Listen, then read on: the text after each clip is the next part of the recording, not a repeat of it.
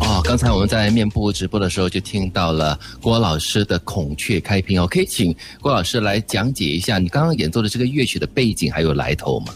因为生这个曲子啊，传统曲目应该说是很多，但是我们考证的并不多了。那么后来他就慢慢的走入一种伴奏，但是后来以后呢，也随着时间的推移，一九五几应该五六五七年的时候，整个中国大陆啊就搞了一场这个文化的一种乐器改革，那么就把这个乐器推到了前台。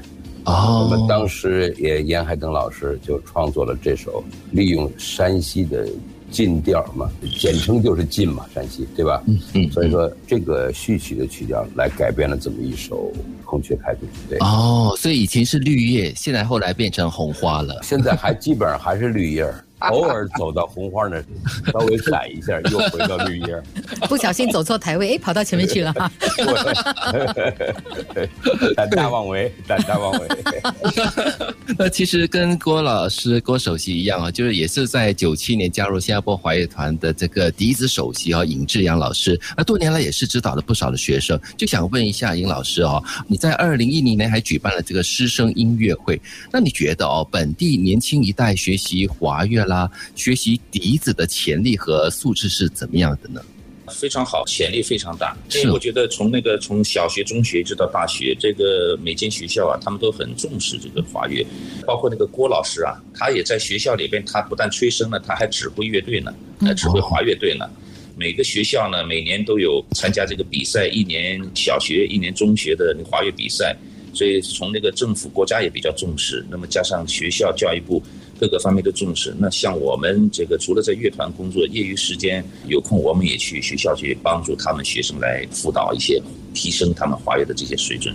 所以我觉得在新加坡这个华乐的发展是很有潜力的。嗯嗯嗯，让年轻人、让小朋友啊，在这么小的一个年纪就有机会接触这音乐、接触华乐，你觉得对于这个个人的成长啊、学习最大的帮助是什么？最大的帮助就是让他们脑子灵活。你这个音乐啊，不管搞什么职业，你学了音乐啊，总会有好处的，因为它是需要灵活的，你不可以脑筋太死板的不行。你整天学习钻那个课本里边呢，哎，有的时候学学音乐比较放松一点。现在的孩子有的时候压力也蛮大的，看看音乐，听听音乐，玩一玩乐器，哎，也可以帮助他减轻一些学习上的压力。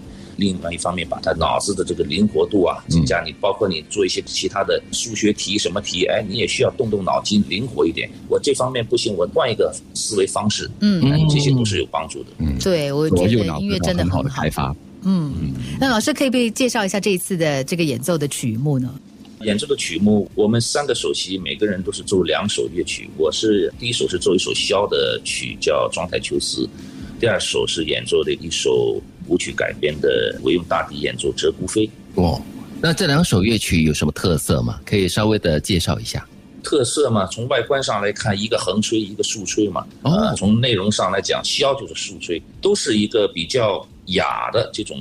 其实从一开始的时候选这个曲，就是叶老师他啊曾经 问我说：“哎，你看看有没有什么曲比较典雅一点，室内乐的？”后来我就说想了想，这两首曲会比较好一些。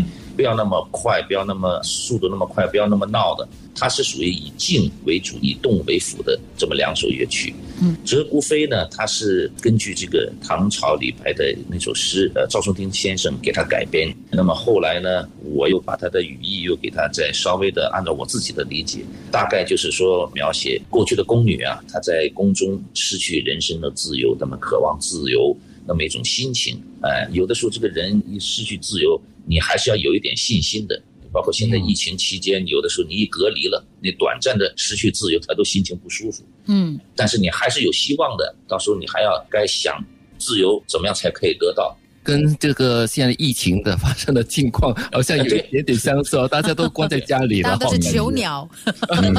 对对 对，听了殷老师的音乐呢，就更加有信心，更加有希望，整个心情也好起来了。哎，跟郭老师的刚好了。就可以很好的平衡，一个是开心的流泪，然后之后呢就得到了希望，很正面积极，是展翅的高飞哈。对对。